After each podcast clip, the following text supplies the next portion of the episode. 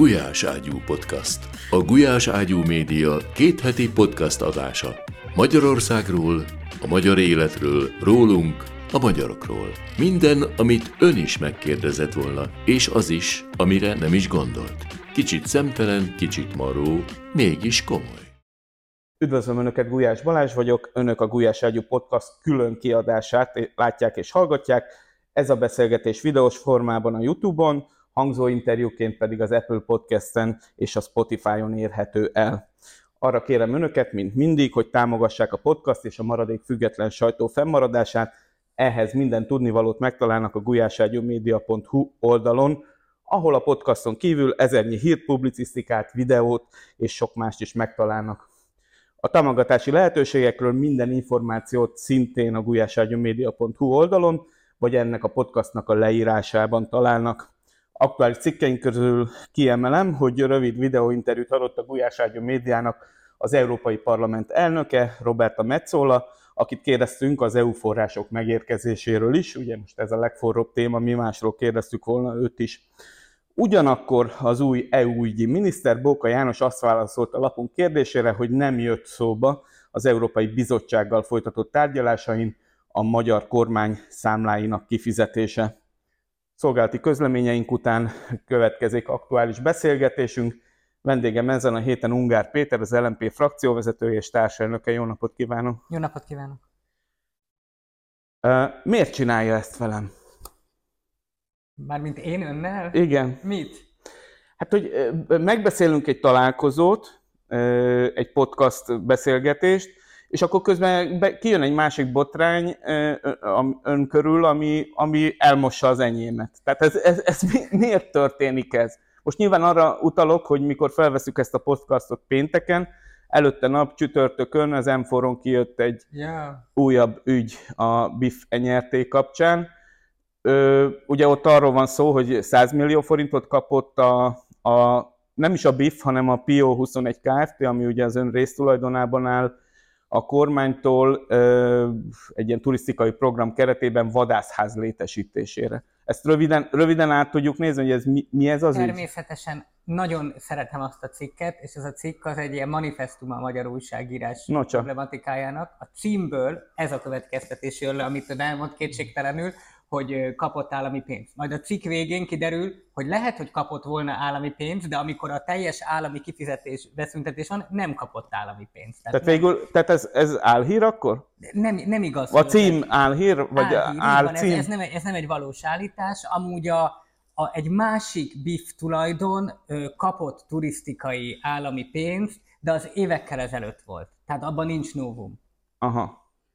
Jó, és perelni fognak egyébként miatt, vagy, Ö, vagy, vagy... Hogy rögtön egy olyannal kezdjek, ami, ami kicsit felháborítóbb tud lenni, én egy Orbán Viktor nevű magyar politikustól azt tanultam, hogy nincs értelme a sajtópereknek. De miért? Ez érdekel?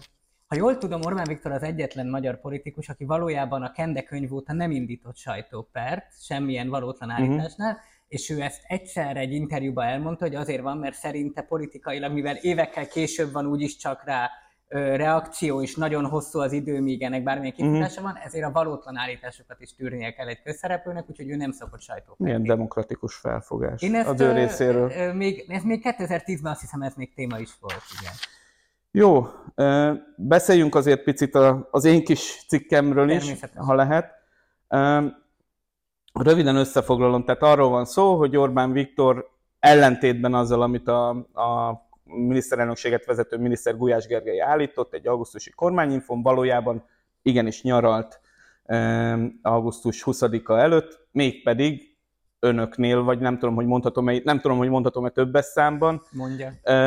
Tehát az ön testvérének a, a horvátországi villájában tartózkodott. Én először is azt kérdezném meg, hogy párton belül, mert az világos, hogy a teljes sajtón ez végigment, volt olyan ellenzéki párt, amelyik, amelyik keményen elkezdte támadni emiatt. Párton belülről jött bármilyen negatív visszajelzés ezzel kapcsolatban, vagy hogy ez nem kellett volna? Vagy... Az LMP tagjai is az ellenzéki közvélemény részei, ezért értelemszerűen őket is nagyon megviseli az, hogyha ezek a kommentelők, meg ez az egész ilyen ezzel kapcsolatos problematika előjön, meg hát az időzítés a mi szempontunkból nem volt szerencsés a LP lista felállítása ja, miatt. De mert, az, mert hogy az más... Pénteken tehát... jött ki a cikk, a szombaton lettem én megválasztva Európa Parlamenti listavezetőnek. Igen. Tőlek is nagyon köszönök.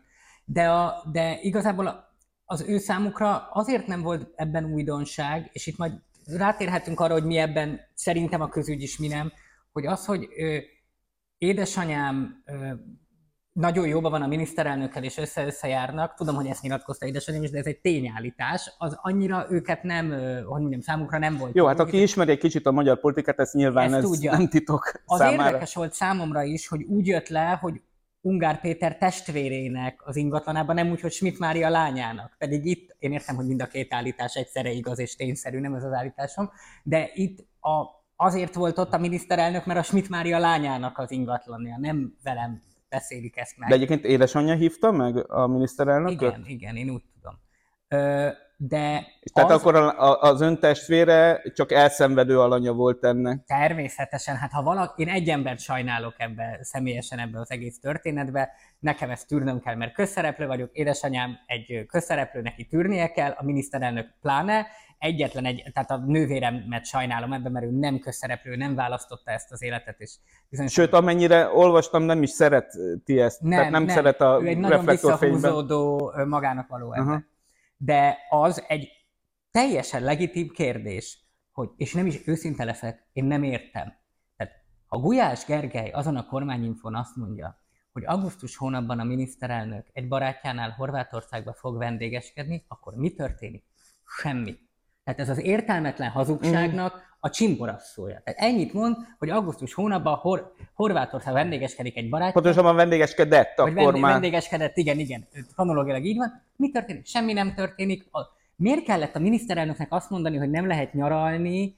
Ö, tehát az egész egy ilyen, ez amikor, és ez, ez, ez amúgy ebben van a rendszernek egy ö, fajta, a rendszer álszentségét ez megmutatja valamilyen szinten. És és ebből a szempontból értem, hogy ebből miért lett ilyen ügy, és ezt egy legitim dolognak tartom, mert Orbán Viktornak folyamatosan az a sója, hogy ő az egyszerű emberek közül egy, aki uh, hajnalba röfi, kell, így van. tyukokkal kell, tyukokkal fekszik. Amikor tudjuk, hogy egy rendkívül vagyonos, nagyon befolyásos ember, akinek egyáltalán nem olyan az élete, mint az egyszerű embereknek, és ez, ez ilyen ezt megmutatja, persze. Egyébként, ha már ezt mondja, hogy rendkívül vagyonos, azt, én, én azt nem értem ebbe a sztoriban, miért volt szükség Schmidt Mária lányának, akkor most ezt a, ezt a terminológiát használom, miért volt szüksége Schmidt Mária lányának a villájában menni? Annyi, tehát van egy jó fizetés ennek a miniszterelnöknek, ki tudná fizetni, és én szerintem senki nem is sajnálná tőle, hogy, hogy kipihenje, kipihenje a fáradalmait, ez egy természetes dolog mi a fene szüksége volt, hogy önöknek. Vagy jobbat mondok, a szom, hogyha azt akarja, hogy az én édesanyjával szeretne beszélgetni, meg ott uszkálni az Adriai tengerbe, meg nem tudom én mit csinálni.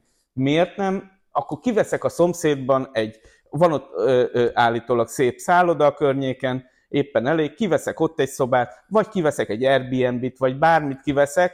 Egy dolog, azt szerintem egy legitim dolog, hogy ő nem tud szállodába menni Horvátországba. Ezt elhiszem, és szerintem egyik hivatalban lévő miniszterelnök, egyszer majd megkérdezzük a Gyurcsány Ferencet, mert ő szokott még ilyenről viszonylag nyíltságban beszélni, el tud-e venni egy hivatalban lévő miniszterelnök egy horvát szállodából, sok magyar ember van, oké, okay, csak ez az egy, tegyük fel, hogy nem, de az teljesen jogos. Hát fogja, kiveszik ott a, abban a településen egy, má- nekem lett volna a legkönnyebb, kiveszik egy másik házat, ki tudja fizetni az adózott jövedelméből, és fogja, és ennyi. Kész és vége. akkor átsétál az ön édesanyja, az aztán meg Így teref, nem tudom. dumcsiznak, amiről nem dumcsiznak. Tudom, nem tudom. Jó. Egyébként csak annyit azért hadd szúrja közben, hogy én például laktam François Hollande, francia, akkor regnáló elnökkel egy szállodában, tehát ez, ez azért megtörténik. Lehet, hogy ezt, ezt túl gondolom, nem tudom, csak ez az egy merült föl, hogy azt Jó, de az még elfogadható, hogyha ő nem akar Igen, egy szállodában. De, de, de az, az, hogy egy Airbnb-t kivesz... Nem értem. Jó. Azt szeretném megkérdezni, mert először nagyon hevesen tiltakozott, hogy ez ellen, hogy ez téma legyen. Nem tudom, jól érzem, de én így éreztem a kommunikációjából. Ha fordítsuk meg, hogyha mondjuk ez egy momentumos politikus testvérének a villájában nyaralt volna a, a miniszterelnök. Mit kommunikált volna róla az LMP? Vagy Semmit. ön? Tényleg? Öm, sokszor agresszívan kommunikálunk, és elmondjuk, hogyha valamilyen fajta ö, olyan dolog történik, ami egy másik ellenzéki pártban, amit rossznak tartunk, és nem is az a baj nekem a Momentum kommunikációjával, őszintén az első két napban, amit csináltak, hogy elmondták, hogy én egy nenoligar, blablabla, ha ott ültem volna a Momentum tanácsadó testületébe, én is azt mondom, hogy ki kell adni ezt a közleményt. Az ő szempontjukból logikus. Uh-huh. Viszont ami a harmadik naptól történt náluk, az számomra, mi volt, mert nekem már. Amikor megérkezett Kele János, és elkezdett össze-vissza vagdalkozni, majd, ki, majd egy párt nem mondhat olyat, hogy ellentétben Ungár Péter állításával nem vagyunk ostobák.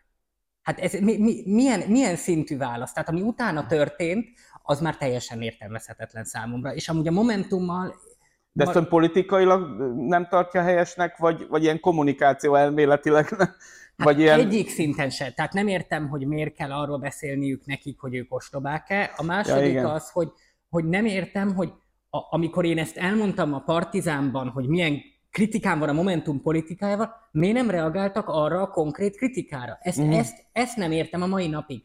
A, mondom, amit az elején mondtak, rendben van, mert azt próbálják csinálni, hogy a, ők valamiért azt érzik, pont a Magyar Hangban jelent meg erről egy elemző cikk, én nem gondolom, hogy ezt annyira jól látják, de, de, de értem, hogy miért gondolják azt, hogy az LMP meg a Momentum között vannak szavazók, és akkor azzal, hogy ebbe az ügybe megszólalnak, abban ők tudnak szavazatot maximalizálni, ez a politikába belefér. Szerintem az a stratégia és az a gondolat, amit mi most megjelenítettünk az LP kampányban, az már egy mer- merőben más, mint a Momentum, és így nincs is a kettő között átjárás. Tehát ne, lő, ne lőjék, kedves Momentumok, ne lőjék szegény Ungár Pétert és az LMP-t. Ezt üzente most a, a politikus úr lefordította. Szerintem felesleges. Azokat a konkrét dolgokat, amiket fölvetettem én is, meg más is az LMP-be, azokról még érdemes lenne beszélni, mert azok fontos kérdések. És hát persze, tehát a Momentumban és most egy pozitív dolgot szeretnék mondani Hatházi Ákosról. Na. Hatházi Ákossal nekem nagyon-nagyon sok problémám van.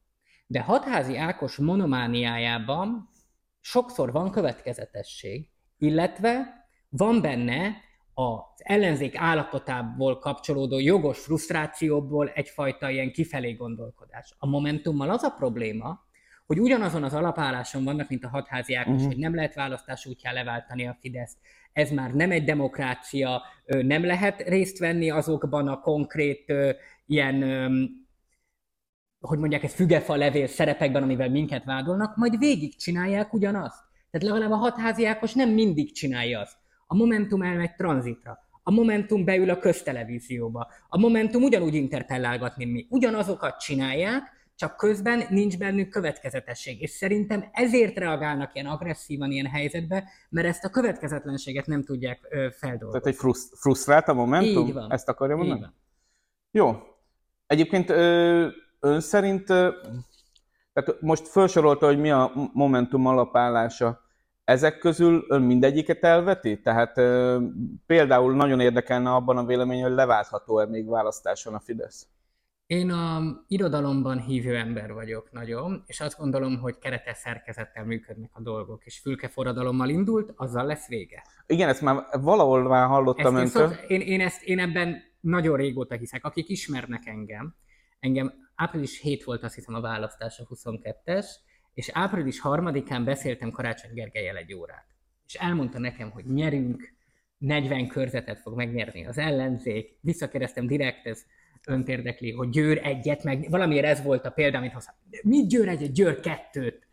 Nagyon, tehát, tehát Karácsony Gergely nagyon magabiztos volt, és ez átragadt rám. Tehát én kérdez, bármelyik kollégámat meg lehet kérdezni, meg lehet kérdezni Márkizaj Péter kampányfőnökét, a kampánya pedig nem vagyok jóba. Utolsó négy nap én már kormányzati felkészülésben voltam, hogy mi nyerünk. Én végig mindig elhittem, hogy választáson le lehet váltani ezt a kormányt. A mai napig ezt hiszem. Lehet ebbe a hitembe azt mondani, hogy Péter, A. Péter őrült vagy, B. Péter nincs igazad, lehet, hogy valamelyik ebből igaz, de az LMP ebből vezeti le azt, amit csinál. Aha. Tehát enne, ebből egy koherens gondolat. Ha másikat gondoljuk, hogy nem lehet választás útján leváltani, lehet, hogy ez az igazság. de akkor ennek is végig kell koherensen De gondolni. akkor az nem koherens, amit, a, amit az ön, önök által radikális ellenzéknek tartott, majd arról is beszéljünk, hogy ezek kicsodák, mert érdekelne, hogy kit sorol ebbe a csoportba, de akkor nem koherens az, amit ők csinálnak, hogy radikálisan lépnek A? DK-ban fölsejlik a koherencia. Ők nem mennek el Tusnádra, de nem mennek el a tranzitra sem.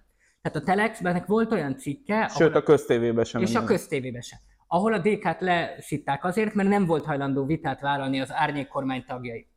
Én értem, hogy jogos a kritika is, de ez abban, abból az állásból, egy, abból az alapállásból egy koherens válasz. Az nem koherens, hogy a Tusnádra elmenni ö, kollaboráció, de a tranzitra elmenni nem kollaboráció. De akkor beülni nem kollaboráció? Mármint az országgyűlésbe És, beülni. és ez a lényeg, hol vesztem én valójában össze hatházi Ákossal? Itt. Tehát a, a beülés kérdésén. Ja, igen? Azon a kérdésen, hogy be lehet-e ülni. Én, az a kép, amit a radikális ellenzéki kommentelők beszoktak posztolni minden alá, hogy én Orbán Viktorral kezet fogok, és akkor állítólag meg is hajolok neki. Most megpróbálom ezt nem body ez, shaming-es, ez nem, nem volt. nem Igen. módon elmondani, de jelentősen magasabb vagyok, mint a miniszterelnök, ezen amikor az ember kezet fog, akkor megpróbál a szemébe nézni, ezért most ezen nem Értem. tudok csinálni. Ö, tehát a, a Az az alakulésem volt? alakuló hogy- ülésem volt. Hát de akkor van egy ilyen protokoll, hogy Akkor ugye megválasztjuk, mert az országgyűlés megválasztja a miniszterelnöknek. az összes frakció És vezető oda akkor, de nem mentek oda. Ja, Egyedül, ez nekem ha, nem jó, ha volt jól meg. most nem tudom, hogy a szocialisták nem emlékszem, mit csináltak. Egyedül én voltam az ellenzéki, mi hazánkon kívüli ellenzéki frakció, oda mentem, gratulálni. Gyurcsány Ferenc szempontjából, aki azt mondta, hogy illegitim a kormány és illegális, akkor nem gratulálok. Sőt, De minek ülök be? Én ezt nem értem. ezt én se értem. Tehát, hogyha viszont... De most a, a Gyurcsány dicsérte, hogy nem megy el a tranzitra. Annak mi jelentősége van, és mi jelent, annak miért nincs jelentősége, hogy az országgyűlésben meg beül? de ebben is igaza van, de most mondok még valamit. És annak mi, az, mi értelme volt az alakulülésen, hogy a Momentum letette az elején az esküt, tehát nem tudom, elénekeljük a himnuszt, majd utána az első dolog, amit a képviselői eskütétel, mindannyian elmondjuk, hogy az alaptörvényre felesküszünk. Megcsináljuk mindannyian, majd a Momentum fogta, fölállt és kiment. És a, megkérdezte tőlem, mellettem német Szilárd ül, ezt nem én intéztem így, hanem így a helyeket. Ezt múltkor megbeszéltük, hogy irodalomról szoktak így van, beszélgetni. pontosan. Ezzel a Német Szilárd megkérdezte tőlem, hogy Péter, te érted, hogy ki mikor megy ki? Mert a párbeszéd meg valamikor később ment ki, meg a DK, meg... És annyit tudtam mondani, hogy elvesztettem az elején a fonalat. És ez, ami ott az alakuló ülésben történt, ez látszik azóta. De én ezért nem hibáztatom abból, és majd utána rátérhetünk, hogy mi a bajom akkor a radikális ellenzékkel, de nem hibáztatom őket egy szempontból. Nagyon nehéz látni egy rendszert, amikor benne élünk. Ez egy nagyon nehéz politikai helyzet, amiben vagyunk. Mindenki másképp próbálja ezt feldolgozni. Oké. Okay. Csak ne legyen az egymásnak a folyamatos zsűrizése. Ja, értem. Értem. Jó, akkor beszéljünk most már, egy kicsit elkanyarodtunk, de, de érdekel, amit mond. Tehát beszéljünk erről a radikális ellenzékről. Pontosan mit értenek alatta, mondjuk el a nézőknek, illetve, illetve kiket sorol ide? Én jelenleg azt gondolom, hogy az összefogásnak az összes pártjára igaz, amelyik nem az LMP. Tehát Ó. mind az öt. És elmondom miért. Azért, zárójelbe a szocialista pártnak nem ismerem ebben az álláspontját igazán. Most ezt tényleg nem bántal mondtam, le, ez egy leíró mondat. Uh-huh. A, egyszerűen a Orbán Viktor egy ilyen, hogy tehát Orbán Viktor betegségben szenvedünk. Ez egy betegsége lett amúgy már nem csak a magyar ellenzéknek, a magyar közéletnek. Tegnap volt egy beszélgetésem Bolgár Györgyel, Hmm. aki azt mondta, hogy de Orbán Viktor egy személyben irányítja ezt az országot.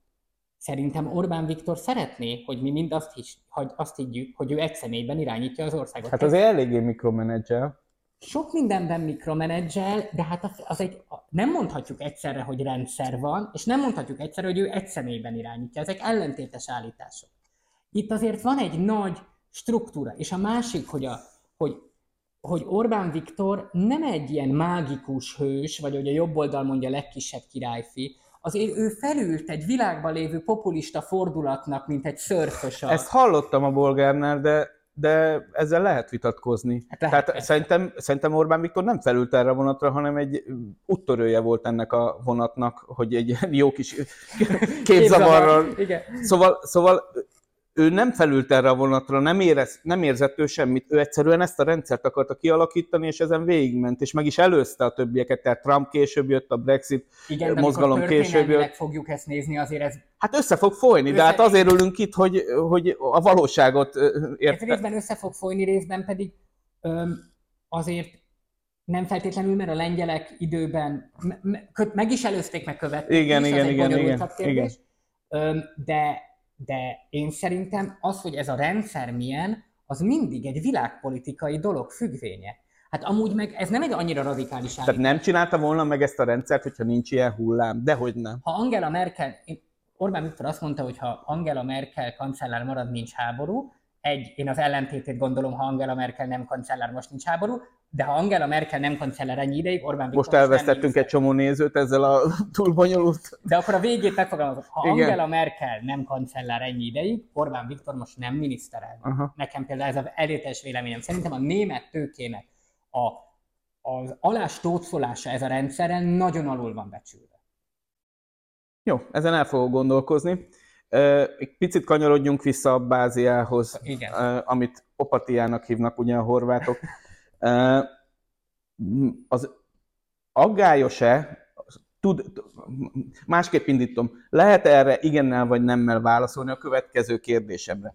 Aggályos-e, hogyha a miniszterelnök és az önök felé oldaláról kérdezem, ha a miniszterelnök önöknél nyaral, egy olyan cég tulajdonosa, a nyaraló tulajdonosa, aki akár csak egy forintot is kap az államtól. Ez aggályos vagy sem? Lehet erre? Nem lehet erre igennel vagy nem. Tudtam, jaj, de ügyes.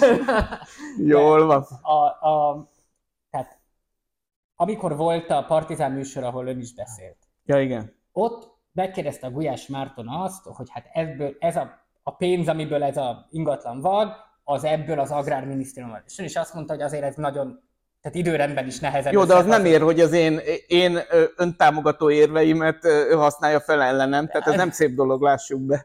Hát ez felkészült dolog. Ja, értem. De, de visszatérve, tehát beszélhetünk, szerintem tök sok dolog legitim ebbe kritikaként. Voltam egy youtubernél, aki az először első kritikát megfogalmazott ebbe az abáz, Szepszó az abázia, abázia ügybe, az az, hogy az látszik igazából ezen, hogy a magyar elit milyen végtelen belterjes a politikai meg gazdasági uh-huh. elit, hogy mindenki ismer mindenkit, még, még kiderül, hogy édesanyám hogy Bajnai Gordonnal is jóba volt, tehát hogy az egész egy brancs maguk mind, vagy ö, ahogy mondják, hogy Igen. Kisország van, ö, Kisország van kicsi elittel, ezt a részét legitimnek érzek. Az is tök legitim, hogy nekem a Gulyás Mártonnál érdemben válaszolni kell az ilyen jellegű érdekeltséggel kapcsolatos kérdéseimre. Ugyanis a transzparencia lényege az, hogy ezeket mindenki tudja. Az Agrárminisztérium egy sok éves ügy. Értem, hogy most van benne új, mert hogy nem költöztek el, de elköltöztek volna, de erről tényleg nem tehetünk mi, hanem a Lázár János csinálta ezt. Lázár a hibás. Lázár a hibás, hogy minden állami fejlesztést megszűnt. Igen. Csak azt nem értettem el ezeknek a feltételébe, ezeknek a kérdéseknek, hogy mi, miért most? Ezeket már mind, Gulyás Márton ezeket tőle, Hát mert most nyaralt ott a miniszterelnök. de hát összejártak ezek már korábban De is. arról nem tudtunk. Hát engem megkérdeznek, én elmondom. Hát, ö, ö, tehát, hogy ugyanezeket a kérdéseket az adózással, az agrárminisztérium tette föl nekem Gulyás Márton egy évvel azelőtt is. De ez nem egyfajta juttatás az ön édesanyja vagy a testvére részéről a miniszterelnök felé? Akkor legyünk őszinték. el. Igen. Ez az ember vagyonosabb, mint mi. A Mármint ki? miniszterelnök. Önöknél? Hát én azért azt gondolom. Ez erős kijelentés, ezt mire alapozza? Hát a, a, a vagyon Az nyilatkozatára nem tudja A alapozni. valami nem a vagyonnyilatkozatára alapozom, hanem arra, hogy élünk ebben az De országban. nem az a kérdés, képviselő úr, hogy, hogy most tudom, hogy hova akar kiukadni, hogy ez neki nem pénz, az a 100 ezer, 200 ezer forint, amiért ezért kellett volna fizetnie, vagy akárhány, akár egy millió. De nem ez a kérdés, az a kérdés, hogy egy forint is számít-e, vagy nem. Olyan országban akarunk élni, ahol egy forint is számít, vagy olyan országban akarunk élni, ahol azt mondjuk, hogy "Á, apró pénzért is lehajolnak, de az minket nem érdekel adófizetőként. Szerintem a miniszterelnök barátja meghívhatja a miniszterelnököt három napra az ingatlanába. Három nap volt, akkor most kiderült. Ez csak egy példa volt, nem tudom pontosan, de legyen három nap. És hogyha, mini, hogyha állami megrendeléseket kap ennek a barátjának a cége, akkor ezeket a kérdéseket föl lehet tenni. szerencsésebb lett volna, ha egy szállodába megy, nekem lett volna a legjobb. De Anyukája megkérdezte előtte önt, Igen. hogy, hogy ön, önnek ez... Hát ez, ez nagyon messze az- a mi viszonyunktól. Ja, én azt nem tudom, csak logikus... Én, hogyha ellenzéki frakcióvezető lennék, és ez az édesanyám olyan pozícióban lenne, mint az öné, akkor akár előre szólnék neki, hogy minden ilyen hasonló esetben szóljon, mert áthat a kisfián, aki, aki nyilván szereti, ugye az több helyen elmondta, hogy ő nagyon szereti az édesanyját, nyilván visz- viszont szereti, ez nagyon... Szeret engem nagyon édesanyám, de szerintem édesanyám örült volna, hogyha legalább ez az ügy, vagy valami ügy véget vet az én ellenzéki politikai. Komolyan? Nem, nem hiszem, hogy szereti azt. Nem, azt nem, nem, ebben nincs hit. Azt tudom, hogy nem szereti, hogy én az ellenzékben vagyok. Azt szokta nekem mondani. Tök büszke volt önre, amikor képviselő lett öt évvel ezelőtt. Igen, szerintem beszélhetünk erről, mert ez most már lassan ez is közügy. Szerintem ambivalencia van benne, az ad a büszke, hogy nem olyan lettem, mint a többi Fideszesnek a gyereke, aki a könnyű utat választotta, Aha. és a, ebben Aha. szerintem erre büszke, de mindig azt mondogatja nekem, hogy fiam, ha Fideszes lennél, akkor már rég államtitkár vagy miniszter lettél volna, és nem ebbe szenvedsz, és folyamatosan ezt mondogatja nekem, és hát azért az még nem egy akkora titok, hogy a magyar ellenzékről nem annyira van jó véleménye. Igen, összességében. Tehát nem, nem, nem szólt nekem előre. Nem szok, nem szok, nincs ilyen jellegű beszámolási kötelezettség. Egyébként ezután az eset után nem jelezte neki, hogy anyu legközelebb szóljál már, hogyha... De, Igen? igen. Jó. És megígérte, hogy fog szólni? Nem. Ez jó. Jó. Hát azért Ungár Péternek se könnyű lenni, lássuk be. Hát azért ne vegyük elő a világ legkisebb hegedűjét. Ö... Jó, e- azt kivégeztük, akkor kiderült, hogy három napot volt ott, meg azt is... ö, Én egyáltalán nem vagyok biztos, ne jó legyen. Hát Gulyás Gergely a kormányinfón egy hosszú hétvégéről beszélt gyakorlatilag, Akkor az azt mondta. jó. lehet, hogy három, lehet, hogy négy nap, ilyesmi. E, és ha- ha jól értettem Gulyás Gergely szavait a kormányinfón, aki igyekezett kellően ködösen fogalmazni, akkor nem fizetett ezért a miniszterelnök. Én úgy tudom, hogy nem. Aha. Jó. Egyébként a, ugye ennek az ügynek a kapcsán ön elmondta azt is, hogy, hogy a miniszterelnökkel szokott találkozni, éppen azért, mert édesanyja olyan viszonyban van vele, amilyenben van. Mikor találkozott utoljára vele? Mármint úgy, Erről hogy... beszéltem a Partizánban a Mariskás Tehát ez a. Mariskás volt az utolsó. De az volt ér... Tehát amúgy köszöntünk egymásnak. Ö, Ami érdekel, hogy legyen benne egy kis ilyen bulvárelem, hogy ugye ott azt mondta, hogy, mag, hogy magázza a miniszterelnököt, de nem csendőrpertú van. magázódunk egymással. Na, jó, És oké. Okay. miniszterelnök úrnak hívom. Hát, mert hogy ő a miniszterelnök. Mert hogy ő a miniszterelnök, és amúgy öm, számomra egy probléma, hogy a Fideszben nem így hívják, például, ezt én nem szerettem, hogy ez nekem... Hogy Viktorozzák? Viktorozák, vagy ugye hát van ez a, akik, erről már több szó volt a magyar nyilvánosságban, hogy van, aki főnöknek hívja, Jaj, ami szörnyű. ami az. Igen. Ez nem édesanyám, aki keresztnevén szólítja a régi ö, ismerettség miatt, az még el-el, ö, hogy mondjam, engedhető, de a másik, még ezen túlmenő probléma amúgy, hogy ezeket kicsit misztikusnak érzik, és ez erről érdemes Tudom, ez, ez több helyen elmondta, de, de mondjuk el itt is. De nem, nem is az, hogy Orbán Viktor személyét értik misztikusnak, hanem kicsit érdekel az, őszintén, hogy itt akik számára ez az ügy megdöbbentő, most hagyjuk a gazdasági részét, és ugye előjön az, hogy én egy beépített ember vagyok. Hogy ők mit gondolhatnak, hogy mi a beépítésnek a tárgya. Tehát ezen sokszor elgondolkodtam mostanában, hogy ezek az emberek mit gondolnak, hogy mi a, mi a lényege ennek a kollaborációnak.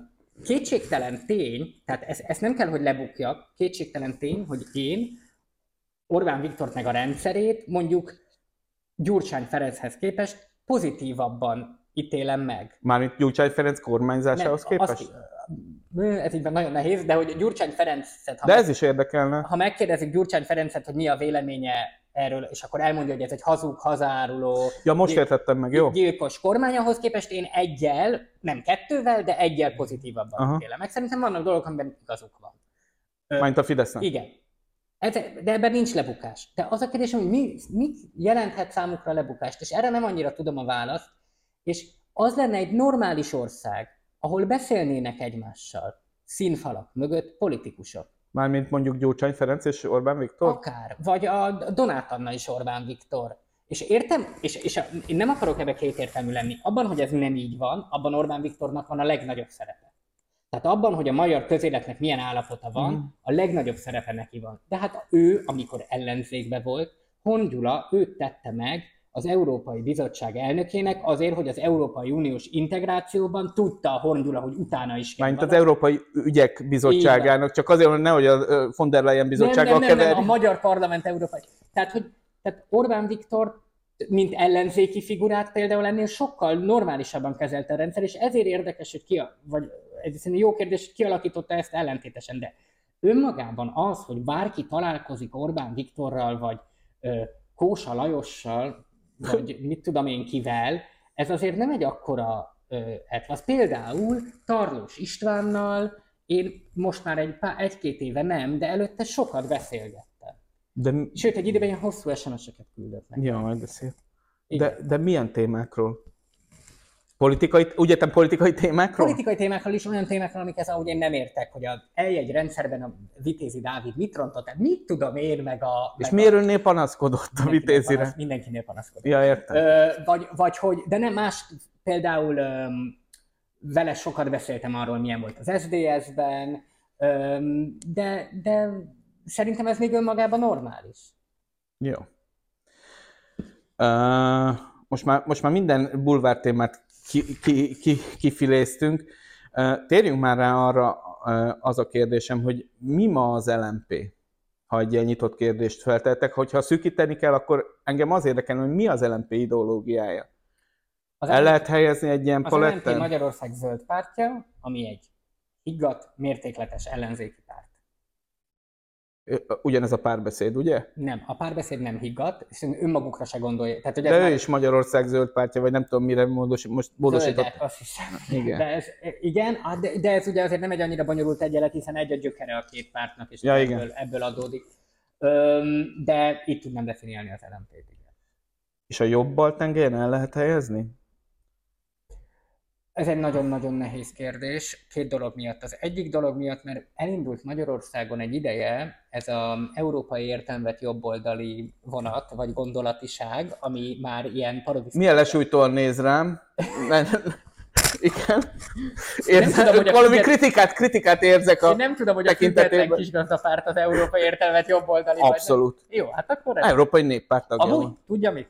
A független kisgazdapárt vannak dolgok, az egész kert Magyarország gondolat, amiben például mi a magunkénak érezzük, no. ö, illetve ami 2010-ben az LMP-nek a szlogenje volt, hogy ö, magyar polcra magyar paradicsomot, lehet magyar a bolti paradicsom, ez egy kifejezetten kisgazda gondolat, és voltak is nálunk a párbeszédesek úgy hívtak minket, akik LMP-sek maradtunk, hogy kisgazdák egy időben volt egy ilyen. De jó, már látom az LMP kisgazdapárt koalíciót, milyen ugye, szép ugye, lesz. Ugye, de hogy, tehát, hogy ez a bal jobb tengeren Igen. gazdaságpolitikában alapvetően inkább baloldali és nem neoliberális dolgokat mondunk. Én személyesen, ebben már a párt nem vagy, vagy nem ez a lényege a pártnak, és ezért nem uh-huh. tudjuk ezt de én nagyon sok mindenben vagyok kon, jobboldali társadalompolitika, vagy jobboldali, konzervatív gondolkodású, mint, mint nem. Azért, azért is kérdezem, mert, mert nagyon kikelt ebben a, nem tudom mi volt ez a beszéd múlt szombaton, ez ilyen mandátum vagy jelöltség elfogadó beszéd, Igen. vagy mi a csuda, abban a nagyvállalatok profitja ellen nagyon kikelt. Ez nekem egyből beindította a, a kommunista jelzőt, vagy a kommunista villogót, piros villogót, hogy hogy na, ezek, ezek most a bolsevik útra térnek. Hát azért... Jó, ebben van egy kis provokáció is, de... Az, az teljesen rendben van. Tehát az nem egy rendszerbontó állítás, hogy nagyon alacsony az Audi, BMW, a Mercedes, a kínai cégek. A BIF. A BIF. A BIF. Abban a mondatban, amivel erről beszéltem, azt mondtam, hogy és az olyan embereknek, mint nekem, nagyobb adókulcsot kell fizetni. Tehát ezeknek a cégeknek nagyon alacsony az adókulcsuk. De, hogy visszatérjek a BIFES beszúrására, szerintem a magyar cégeknek versenyelőnyt kell valamilyen szinten biztosítani a külföldiekkel szemben. De ezt az Unióban meg lehet tenni ön szerint? Na, ez, ez is egy nagyon jó kérdés. Meg lehet tenni. Nézzük Mint listavezetőt is kérdezem. A dánokat megteszik. Ezek azok a kérdések, amikben az Unióval ütköznünk kéne. Nem abban, hogy a bírósági rendszert hogy mókolja meg a Fidesz, hanem egy ilyen jellegű kérdésben kéne működnie. és az a magyar, tehát az, hogy Magyarországon maradjon a tőke, és magyar kézben legyenek mondjuk a közszolgáltatások, a vasút, ilyenek, ez, ez egy... Hát ez, ez építi a Fidesz. Csak mindenhol a Mészáros Lőrincet látjuk Igen, meg. csak nem... Tehát a magyar, az itt az államról beszélek. Ja, értem, Igen. értem. Jó. Elhangzott egy olyan mondat is ebben a beszédben, hogy önök szeretnének visszakerülni oda, ahova a történelem szánja önöket. Ez mit jelent, vagy hova szánja, ön, hova szánja önöket a, a... Volt egy EP mandátumunk 2014 és 19 között, és 19 után nem, tehát szeretnénk, hogyha újra lenne. Ja, ennyi. Hát ez történelmnek egy apró szelete, de ez jó. Nekünk fontos. Kis lépéssel az emberiségnek nagy lé... Most hogy van ez a mondás? Igen. Igen. Hova ülnének be egyébként az Európai Parlamentben? Zöld. Melyik frakció a zöldek? Hát azért az elég baloldali frakció, nem?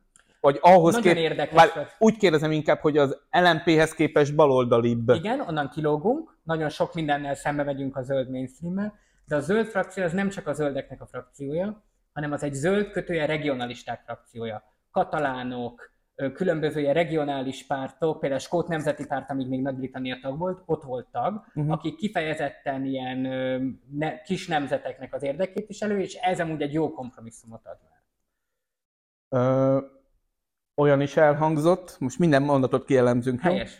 Sok LMP szavazat, kevés akkumulátorgyár, és ö, ö, kevés LMP szavazat, sok akkumulátorgyár. Egyrészt az is érdekel, hogy mennyi a sok LMP szavazat, vagy magyarán, hogy mennyivel lennének elégedettek. Másrészt az is kérdezem, hogy ez egy tök jó ilyen szlogen, de mi ennek a tartalma? Tehát mi, mi, hogyan tud az LMP fellépni, és egyáltalán az EP-ből fellépni ami az ellen, hogy, hogy itt most már minden sarkon egy akkumulátorgyár van? Valójában az látszik, hogy szinte csak az európai politikában tudunk már fellépni ez ellen. Az a fő fellépése ami nekünk marad. Azt látja, hogy nagyon hatékonyan, az Európai Unió nagyon hatékonyan meg rendszabályozza Orbán Viktor? Azt látom, hogy az Európai Uniónak a semmiben nem tud érdekelt érvényesíteni Magyarországon, kivéve ez az elektromobilitási átállás, ami miatt van az akkumulátorgyártás, uh-huh. ezt az Európai Unióból ezt a német autógyártást, német-francia autógyártást találta ki, azért, hogy át tudja menteni magát egy fosszilis utáni világra. Na most a hallgatók, nézők szerintem egyetértenek velem abba, hogy azért az a zöld átállás, amiben az autóiparnak nem kell veszteséget elszenvednie, az nem egy valós zöld átállás. Uh-huh. Ez egy súlyos probléma. És az Európai Unión belül szerintem a lényegi probléma az, hogy a magországok meg a kelet-európai országok között sokszor nő a különbség, nem közeledik kellően, és ennek az akkumulátorgyártás az egyik alapja. Jó. Az is érdekelne engem, hogy most oké, okay, bejelentették ezt a listát, azt is tudjuk, hogy nem ön fog kimenni, hogyha lesz mandátumuk, de tényleg arra nem válaszolt, hogy, hogy akkor mennyi az elegendő, vagy mennyi a sok LMP szavazat. Én, hogyha már 200 ezer fölött kapunk, azzal nagyjából elégedett de, és ezt mond, te magyarán akkor egy mandátum, hát, hogyha jól értem. Igen, de ezt nem, ezt nem nagyon nehéz lefordítani, mert ez egy új típusú LP e lesz az önkormányzatival együtt, ahol nem tudjuk, hogy a részvétel hol De hogyha kapnak 200 ezer szavazatot, és az nem eredményez egy mandátumot se, akkor is elégedett lesz? Akkor szomorú leszek, de nem leszek nagyon szomorú. Értem. Jó, erről majd akkor beszéljünk a, akkor, amikor aktuális. Viszont az is érdekelne, hogy tehát ott, ott hagytam abba előbb, hogy ön nem megy ki, ön csak egy arca úgymond ennek a listának, és ugye Smuk Erzsébetet szánják a, az, az Európai Parlamentbe, de lehet-e még ebben változás magyarán, lehet-e esetleg közös lista? Ugye többen feszegették a, az utóbbi időben, hogy állítólag a párbeszéddel már már megegyezés közelében vannak. Smuk, Smuk Erzsébet lesz az, akit az Európai Parlamentbe küldünk. Akkor is, ha közös lista lesz? Hát én nem látom, hogy a pártban bármilyen olyan közös lista lenne, ahol, ahol mi nem Smukkerzsébet küldjük az Európai Parlamentbe.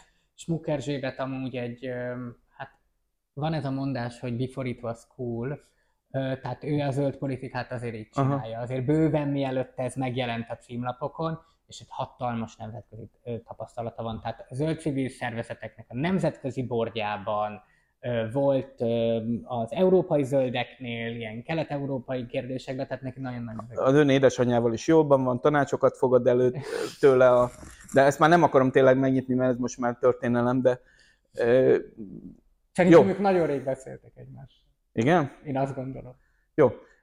Tehát még egyszer, ha lesz közös lista, önök akkor is amellett fognak ágálni, hogy annak a közös listának befutó helyén, tehát valószínűleg az első, első vagy ezzel a trükkel a második helyén legyen Smuk Erzsébet, és Jávor Benedek, most még konkrétabb leszek, Jávor Benedek ne legyen a második ezen a Én azt listán? látom, hogy a párbeszédnél van egy nagyon nagy öm, eldöntetlenség abban. Először is kezdjük az elején. Igen. Párbeszéd, amikor Tordai Bencét megválasztották társelnöknek, elmondta, hogy önállóan fognak indulni. Sőt, be is jelentették, Be is nagy jelentették. csinadratával. Tehát ez, ez már egyik dolog. Úgyhogy most én nem fogok ellenük érvelni. A másik, hogy valójában ők nem tudják, hogy milyen típus, tehát most és nem is a szövetségi politika, milyen típusú politikát akarnak csinálni. Igen, az elmúlt pár hónapban elkezdtek markánsan zöld kérdésekről beszélni, ez kétségtelen tény. Ugyanakkor ők egy radikális ellenzéki párt. Abból a szempontból is, hogy a nagyon sokszor mondom ezt úgy, hogy én nagyon kedvelek ott embereket, és személyesen nagyon okos dolgokat mondanak. De hát a legradikálisabb, legilyen ö, ö, érzelmesebb dolgokat mondják. Hát Szabó Tíme, viszi ezt a vonalat talán, De nem? akár Tordai Bencét is Igen, tényleg, mondani. igen. És ö, a, nem érzem, hogy az, az olyan nagyon közel lenne most ahhoz, amit mi, mondunk.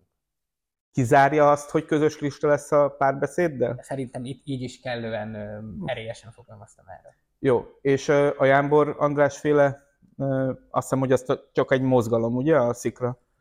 Velük lesz valamilyen együttműködés? Napokban fogunk beszélni. A Jánbor András öm, féle szikra, nem is tudom, hogy akar az EP-n indulni őszintén, tehát nem tudom, milyen formában akarnak azon a választáson. Attól még önöket támogathatják, vagy... Ö, önkormányzatikban biztos lesznek szoros együttmozgások. Szerintem, amit ők feszegetnek, ami a végrehajtói kar kötőjel maffia Igen, igen, igen. államosítása, az egy rendkívül fontos kérdés, és ebben nagyon egyetértek velük.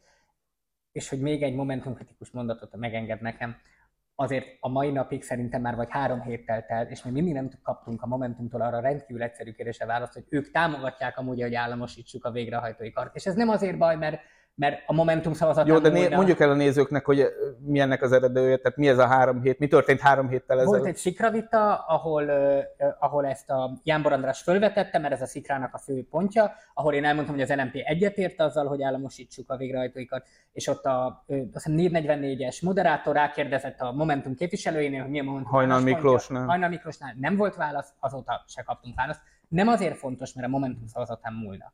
Azért fontos, mert a pártok arra vannak, hogy ilyen jellegű kérdésekben tudják mi az álláspontjuk, ezért tartjuk őket. Tehát szerintem probléma, nem tudják. De most visszatérve a Igen. Momentum félórámról, a öm, Szikrában nagyon sok, nagyon öm, jó gondolat van, nagyon sok, nagyon értelmes ember van. Ők ne, őket nem tartja radikálisnak? Hát náluk radikálisabb Nagyon nincs is az ellenzékben. Nagyon, igen, és ezt próbálta szerintem Gulyás Márton velem a Partizán interjúba feszegetni. És ebben elgondolkodtam azóta, és megpróbálok ö, általában olyan ember lenni, aki ilyenkor a kritikákon elgondolkodik. Abban igaza van Gulyás Mártonnak, hogy a, a higgadság, amit én mondok, az mind a ketten rosszul mondtuk ebbe a műsorba, hogy havi 200 pengő fixel az ember könnyen viccel. Igen. Van ez. Igen. Tehát a, Így pontos. Ott, így ott nem jó, sikerült Ott pontos. nem sikerült, most sikerült, igen. Hát Tehát- jobb a közeg, lássuk. A másik gulyásnál. A másik- Az viszont nagyon fájt.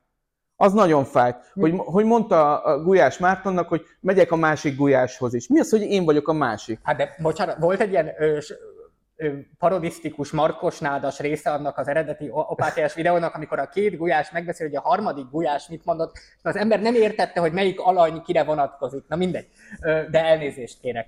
Tehát a, amikor azt mondta, hogy higgatnak lehet lenni egy jó anyagi helyzetben, azok az emberek, akiknek a reálbérük harmadik hónapja csökken, és akiknek az otthonápolási díj egyre kevesebbet ér, hogy maradhatnak higgadtak? Ez a fajta radikalizmus szerintem jó, ami arról szól, hogy a megélhetési kérdésekben radikálisan fogalmazunk.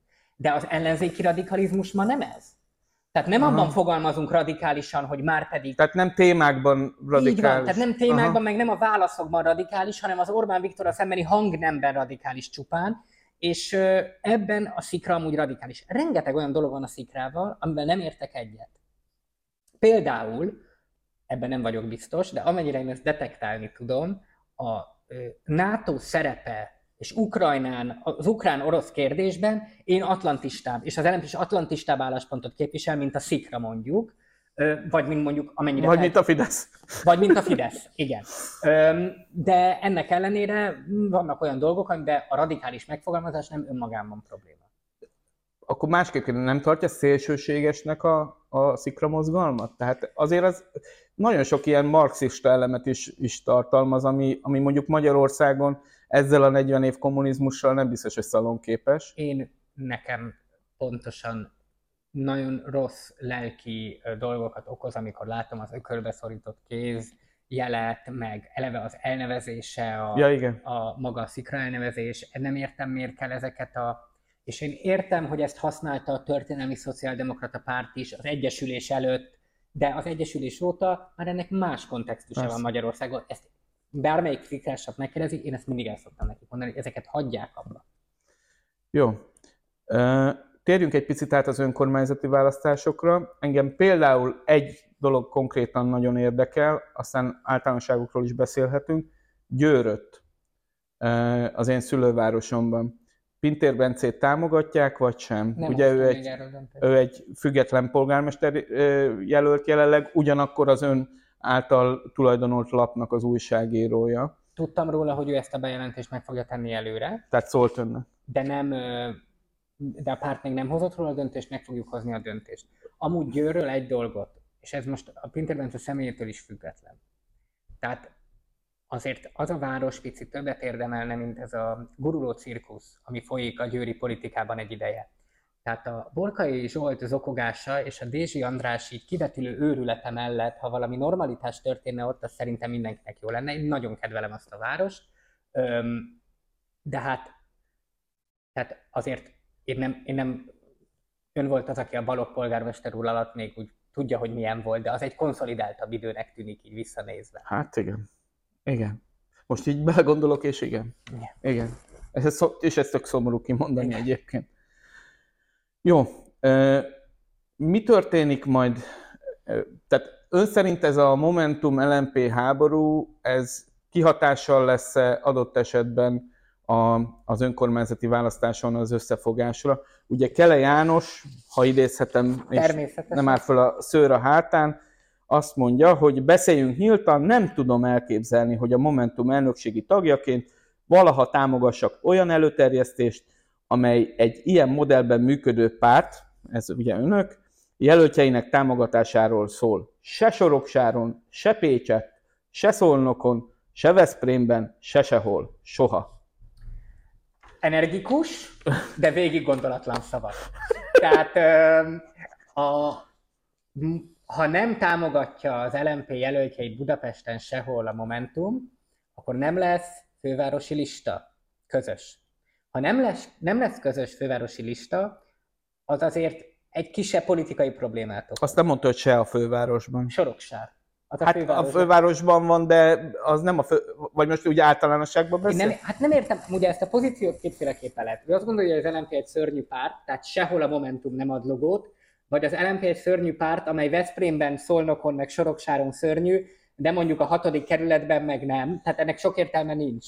Tehát jól értem, hogy most azzal fenyegeti meg Kele Jánost és a Momentumot, hogyha Soroksáron nem támogatják az önök jelöltjét, akkor önök nem fognak megállapodni a fővárosban, meg Ezzel sehol máshol. ez a törvény. Tehát úgy működik a törvény, hogy a kerületi polgármester jelölteknek ugyanolyan logójuk, mindegyik logója ugyanolyan ja, kell lenni, ja, persze. ahhoz, hogy legyen lista. Tehát nem tudnak ők szelektálni, hogy egyik igen, másik Tényleg. nem. Ebből adódóan szerintem ez egy nagyon bugyuta dolog volt ezt mondani.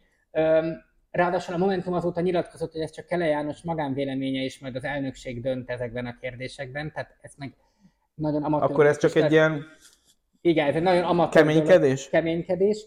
A önkormányzati választásokkal kapcsolatban azért persze fontos, hogy azok az ellenzékiek, akik jól csinálták, újrázzanak. Olyanok is, akikkel amúgy ezer dologban van vitánk. Van olyan tud mondani példát olyanra, aki ilyen, ebbe a kategóriába tartozik, hogy jól csinálta, de van vele vitájuk, és de ennek ellenére támogatják, és tud-e példát mondani olyanra, akik önök szerint rosszul csinálta, és ezért nem fogják támogatni? Az utóbbira azzal kezdem. A Pécset azt már mondta. Pécs, igen, de Eger. Tehát Mirkocki Ádám nem kap logót az LMP-től.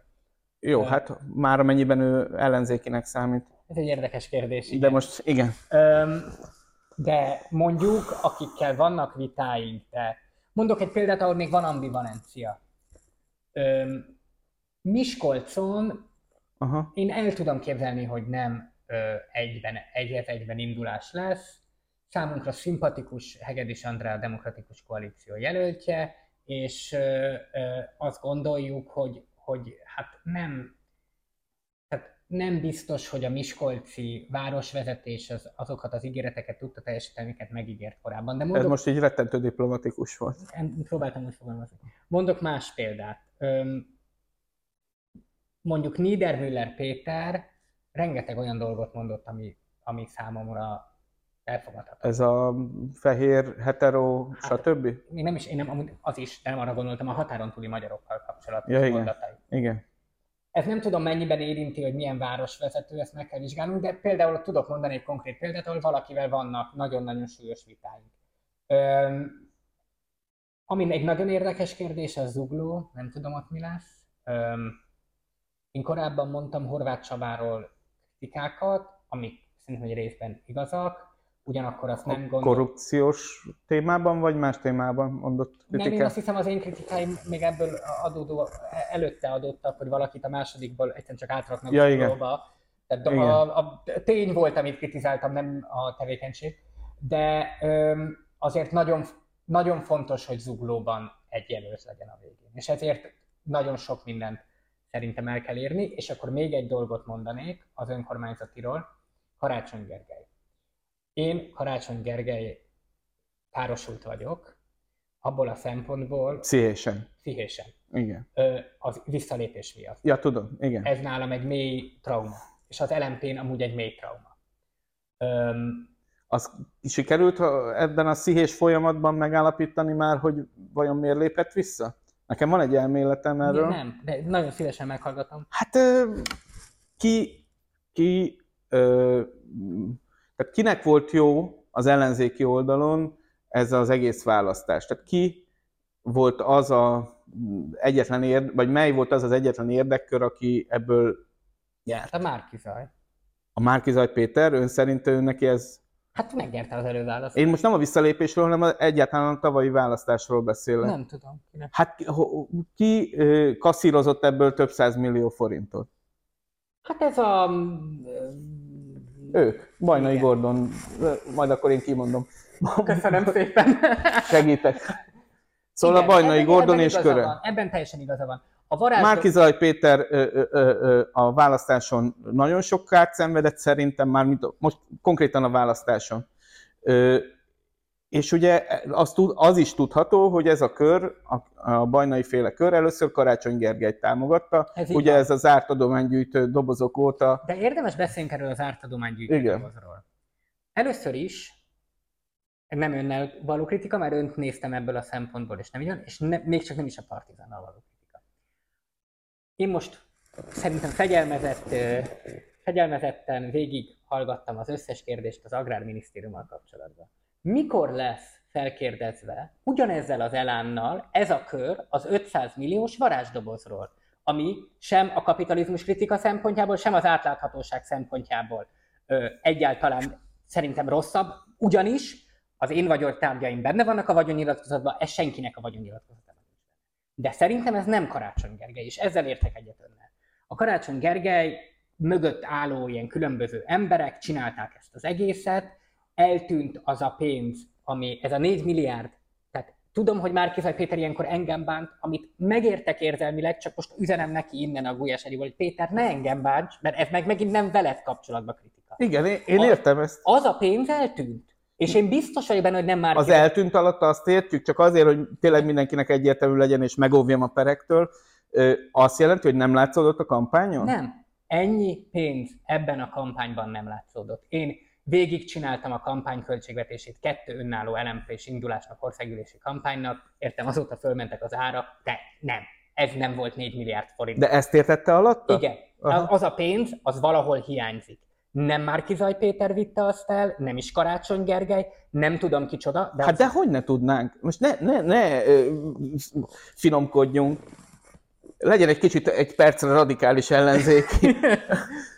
Igen, azok a cégek, hogy tudnánk? fölmerült, ott elment ez a pénz, és ez egy súlyos probléma. És nem azért súlyos probléma még ráadásul, mert, mert ez az egész varázsdoboz, meg a válasz, amit abban viszont van a főpolgármesternek felelősség, hogy ezt a Óhéber Dumát adta be, hogy a ö, zárt adománygyűjtő, ja, hát igen, ez... senki nem hitt el.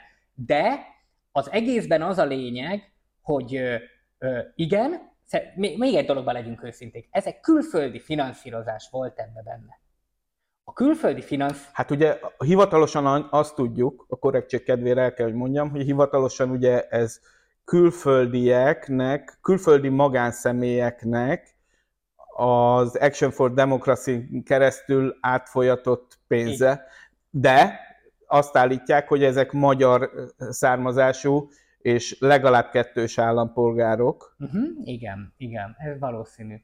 Um, De ön nem hiszi el ezt a mesét? Nem. Vele ezt a narratívát? Nem, ezt nem. Tehát azért van az a magyar törvény. Jó, de akkor ki volt? Soros György támogatta ezt nem, a kampányt? Soros Györgynek bejáratott fórumai vannak, saját alapítványai. Nem tudom, hogy ez az Egyesült Államokból ki volt. Szerintem nem Soros György, és szerintem nem is a külügyminiszter, tehát nem is hivatalos amerikai pénz. Hanem? De ennyi pénz, hogyha nem magánszemélyek adták össze, akkor ki tud ennyi pénzt mozgósítani egy kelet-európai ország, hát most próbálom magunkat fölemelni, azért azt mondom, mondjuk közepesen fontos választására. Ki tud ennyi pénzt, 4 milliárd forintot mozgósítani? Erre nem fogok tudni válaszolni. Nem akar, vagy nem tud? Nem tudok. De csak egy dolgot hadd mondjak. Azért problémás, ha ez külföldi. Mert a külföldi forrás ellen nem véletlenül van törvény, amit nem Orbán Viktor hozott, hanem előtte volt már, magyar magánszemély adhat. Soros György, mint magyar állampolgár, fogja, és a párbeszéd számlájára átutal 1 milliárd 500 millió forintot, megjelenik a közmondban, azt mondja, hogy viszontlátásra. Pártok esetén. Pártok esetén. De ugye ők a, a Mindenki Magyarország a mozgalmat, tehát egy egyesületet támogattak. Igen, de mivel hat párti logó volt Márkizai Péter mögé, ha párbeszédnek átutalja, a párbeszéd bármennyit finanszírozhat a kampányköltési limitig, amit amúgy el kell törölni, mert senki Jó, nem de én azt mondom, nem, én azt mondom, hogy az Action for Democracy, nem gondoltam, hogy idáig eljutunk, de, de nincs ellenemre, mert, mert érdekes, amiket mond az Action for Democracy nem pártot támogatott Magyarországon, tehát jogilag nem megfogható ez a történet. Értem. Egy egyesületet támogatott, amely aztán Én költötte, csak amire morál, költötte. egyetlen egy dolgot ö, szerintem külföldről azért nem jó átláthatatlanul pénzt elfogadni, mert akkor fölmerül az a kérdés, külföldiek bele tudnak-e szólni a magyar politikába? Ez nem egy magyar specifikus kérdés. Amerikában Persze. hatalmas botrány van most abból, hogy kifogadott el kínai pénzeket. Ami egy teljesen legitim kérdés, mert akkor majd azt fogják mondani, hogy amikor a kínai kereskedelmi háborúról van a szavazás, akkor miért szavazol így a szenátusba? És ez egy probléma, ezért nem szabad külföldi pénzeket. És arról nem is beszélve, hogy mondjuk Orbán Viktor ennél lényegesen nagyobb összegeket költött el a kampányára, szerintem egyébként magyar közpénzből, de ez csak egy vélemény. Ugyanakkor, ha akar, ennél az összegnél jóval nagyobb összegeket tud külföldről ő is mozgósítani. Tehát, hogyha belemegyünk egy ilyenbe, hogy kinek a külföldi erősebb, akkor valószínűleg Orbán Viktor hát részben győz. Olaszországnak erre bármennyi pénze van. Meg Kínának meg is, Kínának meg, meg tudom én, törököknek. Így van. De a másik, türk, türk tanácsnak. De a másik, hogy persze az egy nagyon jogos kritika, hogy a kormányzati hirdetések pártpolitikai módon működnek, és a magyar adófizetők pénzét költik a saját pártpolitikai céljukra. Tök rendben van. Ez egy nagyon súlyos probléma. De erre nem ez a megoldás. Tehát nem ez a válasz erre. És még, még egy dolog, a, ráadásul a háborús álláspontnál, úgyhogy én vagyok a magyar ellenzék jelenleg egyedüli ön meghatározását véve szankciópárti politikus, én egy szankciópárti politikus, én szerintem a szankciók jók, mondom ezt úgy, a putyinozós plakát a kampányba végtelen kontraproduktív volt, és nem is értettük. Kunhalmi Ágnes, ezt már egyszer egy interjúban elmondtam, de szerintem érdemes erről beszélni, mert ez neki a történelmi hős tette. Kunhalmi Ágnes bennül ja, minden reggel verte az asztalt, hogy vidéken ez visszavazatot, ne csináljuk a putyinozós izét, ez rossz. Mert hogy rokonszenves Putyin vidéken? Mert az emberek nem, nem ezt a moralizálást érdekli a háborúba, hanem megijedtek, és azt akarják, hogy mutassuk, hogy mi is képesek vagyunk megvédeni őket, béke lesz Magyarországon. Uh-huh. Hogy ezt kommunikáljuk. És nem értem a mai napig, hogy amikor látszott már a számokon, hogy rossz ez a putinozós vonal, tehát már láttuk is, miért nem lett ebből korrigálva. Uh-huh. Jó, most hát tényleg mindent érintünk. Azt akartam volna még megkérdezni öntől, hogy Magyarország ön szerint, ugye itt elhangzik ezernyi definíció, melyik az igaz? Hibrid rezsim, demokrácia, diktatúra, autokrácia, melyik az igaz, és majd a tartalmáról is beszéljünk, mert ez csak egy bélyeg, amit rárakunk egyelőre. Szerintem Magyarországon a rendszer választáson leváltható, a jogállamiság tényleg sérült érdemben 2010 óta. Miben, miben, miben látja a jogállamiság sérülését? Vagy mi az, ami a önnek és az LMP-nek fáj, hogy sérült? Kezdjük a legalapvetőbbel. A teljes, és erről beszélünk a legkevesebbet, a teljes hatósági rendszer, ez mindenki, attól az embertől kezdve, aki építkezik, mindenki látja. Tehát a teljes hatósági rendszer káosz, halál, vége. De ez inkább ilyen kormányzási bénaság, nem? Nem, mert ebben van jogbiztonsági kérdés. Tehát, hogy én tudom-e, hogy mikor mit építhetek, tudom-e, hogy a szomszéd... Az, és... Ezért jobb Horvátországban építkezni, Amúgy villát, még, villát egy felújítani. Még egy dologban egyetértek a tengerparton. aki elmondta, hogy a lényegi közpolitikai kérdés ebben a horvát ügyben az, hogy a miniszterelnöknek Opátiába szabad strandra kell menni, mert amikor mi megvásárolta a nővére, megvásárolta azt a nyaralót, nem lehetett hozzá tengerpartot venni, és ez így helyes. Ez egy jobb törvény. De visszatérve, tehát, Igen. ez az egyik. De látjuk az akkumulátorgyártás kérdésben is, hogy nincs hatóság, nincs vízügyi hatóság, nem figyelnek oda. És hát látjuk a törvényhozásban a visszamenőleges törvények, az, hogy hány évre vannak emberek kinevezve, az, hogy Magyarországon nem értem, nincs drámai jelentősége, mert a kétharmad is ugyanúgy működik, mint a rendeleti kormányzás. De minek van rendeleti kormányzás? Minek? Miért van megint vészhelyzet? Önnek van erre válasza egyébként, hogy minek? Frusztrálja az idő, tehát ez egy kényelmi dolog, ez ebben a tragédia szerintem. Uh-huh. Egyszerűen, különben Orbán Viktornak meg a Varga Mihálynak azt mondja ott az ember, hogy hát miniszter úr, kettő és fél hét kell, mire összehívjuk bizottság, így könnyed, mert így egy aláírás. Uh-huh. Ennyi és egy kényelmi dolog miatt a magyar parlamentarizmusnak legalább a látszatát felülírják. Egyébként, és, és arról nem is beszélve, hogy azért másik oldalról, állampolgári oldalról én érezhetem úgy, hogy ezek bármit meg tudnak csinálni, éppen a rendeleti kormányzás miatt, és az lehet nekem diszkomfortos. Nem? Természetesen. Persze, mondom, és akkor erre azt mondanák, hogy de hát a kétharmaddal is tulajdonképpen bármit meg tudnak csinálni, de azért Szerintem ennek van jelentősége ennek ellenére. Jó, kicsit még ellenpénzünk, mert egy-két Jó. kérdés kimaradt az előző blogból. Hány tagja van az LMP-nek? Mert én ott az ön elfogadó beszédében, ezt nem tudom, így hívják szerintem, ott hát 40 ember volt, azon, a, nem, az, azon az, az összejövetelen? az kongresszus volt, és az 99 fős, azért a 100 ember volt, ez biztos. Jó, tehát 100 ember biztos van, de van ennél több. Én egyszer egyébként írtam a Magyar Hangban, az, nem az LMP-ről, az összes pártról ilyen körképet, az LMP nem válaszolt arra, hogy hány tagja van, akkor még nem ön volt az elnök, azt hiszem. Nem válaszoltak erre, ugyanakkor ugye azt lehet tudni, hogy mennyi tagdíjat szednek be, és abból hát ilyen pár száz fő jött ki. Pár száz fő, ez a valós válasz Uh-huh. Mhm. 300-400 mondjuk, de ö, ha akarja, most ezt nem tudom, akkor megköszönöm. Válaszolunk rá. Jó, megköszönöm, ez akkor kamerám van, úgyhogy ezt egy ígéretnek veszem. Ö, nem lesz ilyen valamilyen akciójuk, hogy mint most a DK-nak volt egy ilyen nyári akciója, állítólag 2500 főt fölvettek. Ö, Mondok egy érdekes dolgot. Igen. Erről. Amióta... Vagy, vagy, de hadd hangozzon már el a, a piszkálódásom is, vagy könnyebb irányítani a 300-400 vagy pár száz főt. Öm, jó, hangozzon el, hogy amióta megvolt a beszédem, és elkezdődött a kampány, és ugye hát ezt érdemben érintette ez a horvátországi ügy, azóta nálunk, és most nem fogok tudni pontos számot mondani, több jelentkezőnk volt, mint az elmúlt hónapokban összesen. Szívesen nem tudom, hogy ez mennyire az opátia miatt Nagyon sokan jöttek most. És mindenki, akivel, a, nem én beszélek először az jelentkező emberekkel, hanem van egy... Ezt mondjuk már ciki lenne, nem, hogy egyenként a pártelnök? Igen, de a kollégám, aki beszélt emberekkel, ő azt mondta, hogy mindenkinek az volt szimpatikus, hogy valaki azt mondta végre, hogy higgadság kell a kormányzattal szemben, és ez a higgadt ellenzéki politika, ez nagyon szimpatikus volt embereknek, és ilyen emberek. Egyébként ez lesz a vívő szavuk, vagy az ilyen szlogenjük, hogy most, önök a úgy látom, hogy igen, mert úgy látom, hogy a, a választópolgároknak az igénye erre van a leginkább. A MDF-nek volt ez a szlogenje, a nyugodt, nyugodt erő. Meg nyugodt erő, így van. Hát erő az szó-szó, de nyugodt. Igen. Jó. Egyébként az LMP-nek a, a finanszírozásában ön, ön beszáll?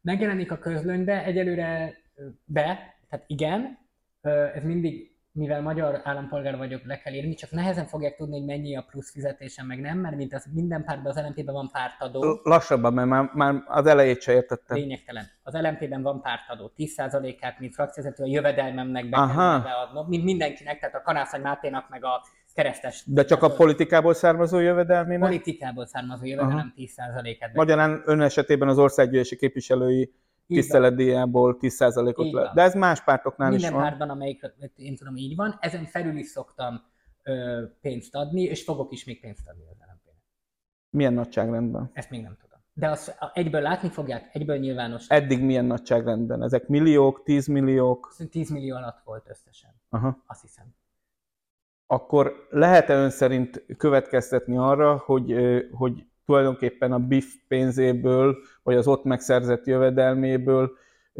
finanszírozza az LMP-t Ungár Péter? Lehet ez a mondat, ez megáll-e vagy sem? Mert hát ha jól értem, akkor, mert ha jól ért, hát tavaly 2022-ben olyan 500 millió forint volt a BIF-es osztaléka. Millió, amit eddig beleadtam a pártnak, az azért kijön a elég magas állami fizetésemből is egyelőre. Ja, értem. Hát igen. Igen. Tehát, mondha, tehát ön azt mondja most, hogy a BIF-ből, az állami megrendelésekkel bíró BIF-ből tartja fönn magát, és a, és a politikából szerzett jövedelméből támogatja az LMP-t, ha jól értem. Mondhatjuk ezt, de... Ezért így elég de, álszent, lássuk de be. Ezt, ezt, akart, ezt akartam kiavítani, mert ez kétségtelenül álszent. Szerintem pár hónap múlva igen, le lehet majd azt a hírt írni, hogy a BIF pénzéből támogatom az LMP-t, igen. Mert hogy bele fog tolni a kampányba. Mert hogy fogok pénzt adni a pártnak, igen. Értem. Jó, ez korrekt válasznak érzem. Most csak itt nézem végig, hogy még mennyi kérdés van, és mennyire elment, elment már az idő, úgyhogy majd egyszer újra össze kell Nagyon eh, szívesen. ülnünk legyen akkor egy olyan kérdés, ami, ami szintén az ideológiára vonatkozik.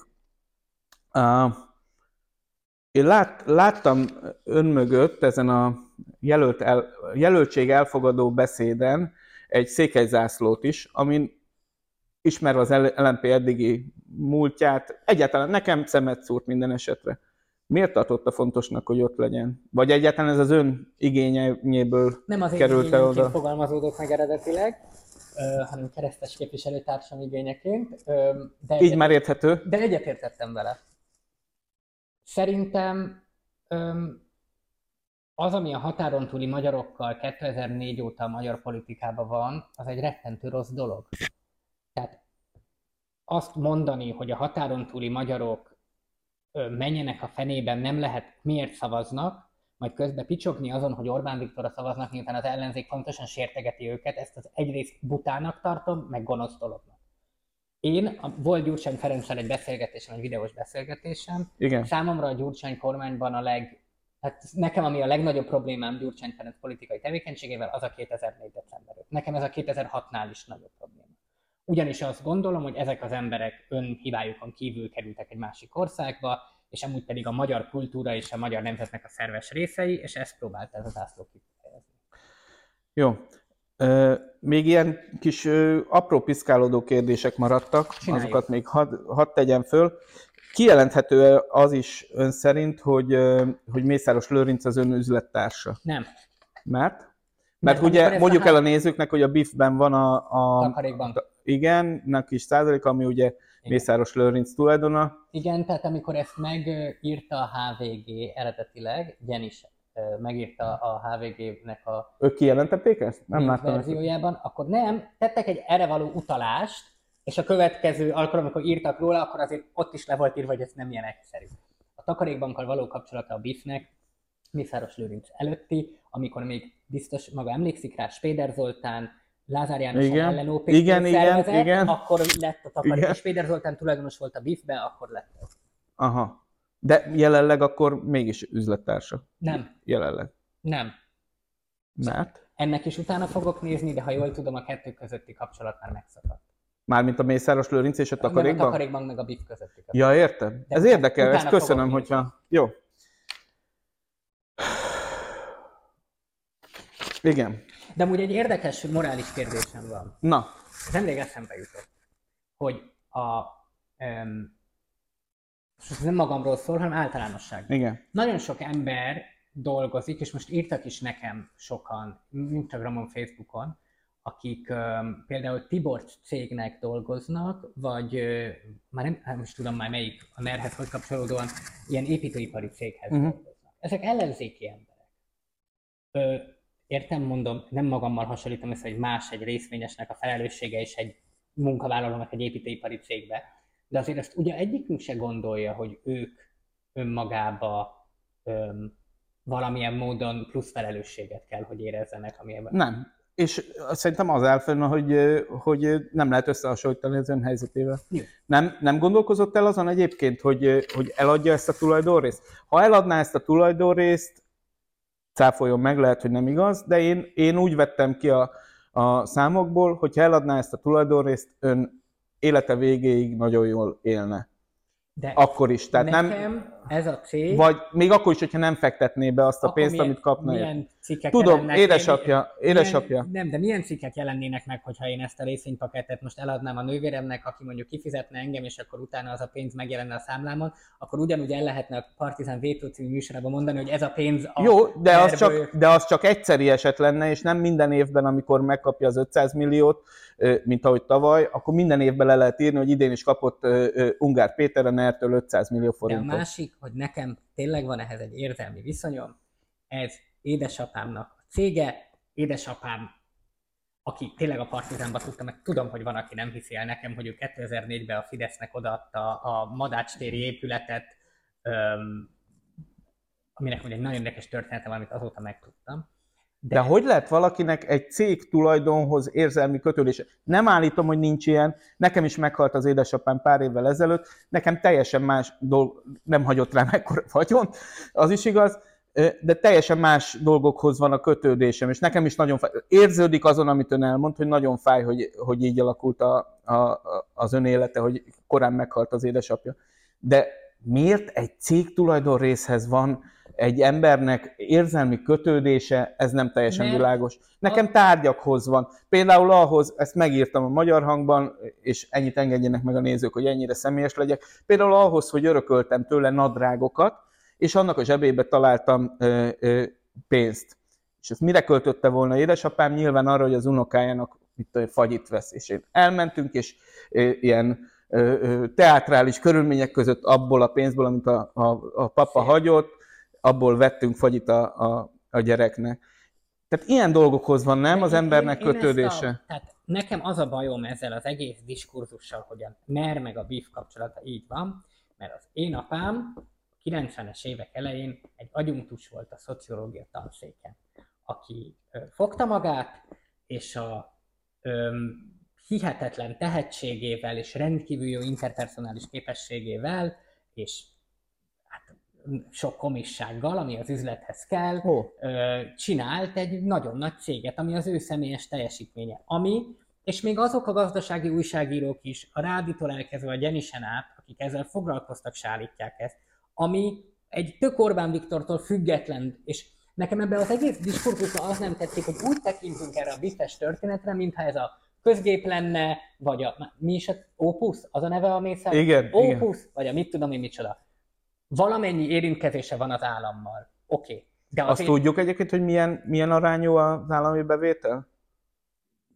azért nem szeretek számokat mondani, utána ilyenkor szokott a nővérem fölhívni, leszídni, hogy rosszul tudom. Vagy nem 11,3, hanem 11,4. Igen, de ilyesmi, 10 Igen? Azt Aha. hiszem.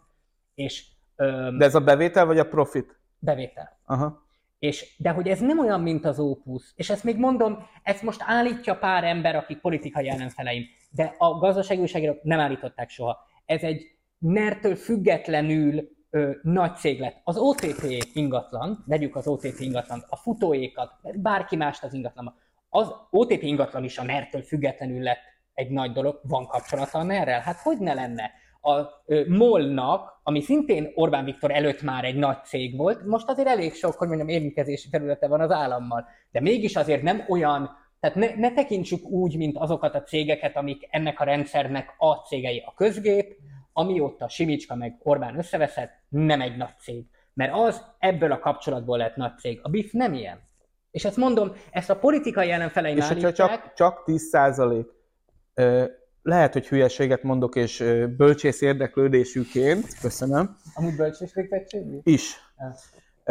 Szóval bölcsész végzettségként lehet, hogy naivitás, de nem lenne egyszerűbb, hogyha az édesanyját meg a tesóját meggyőzné arról, hogy az saját politikai karrierje érdekében erről a 10%-ról mondjanak le.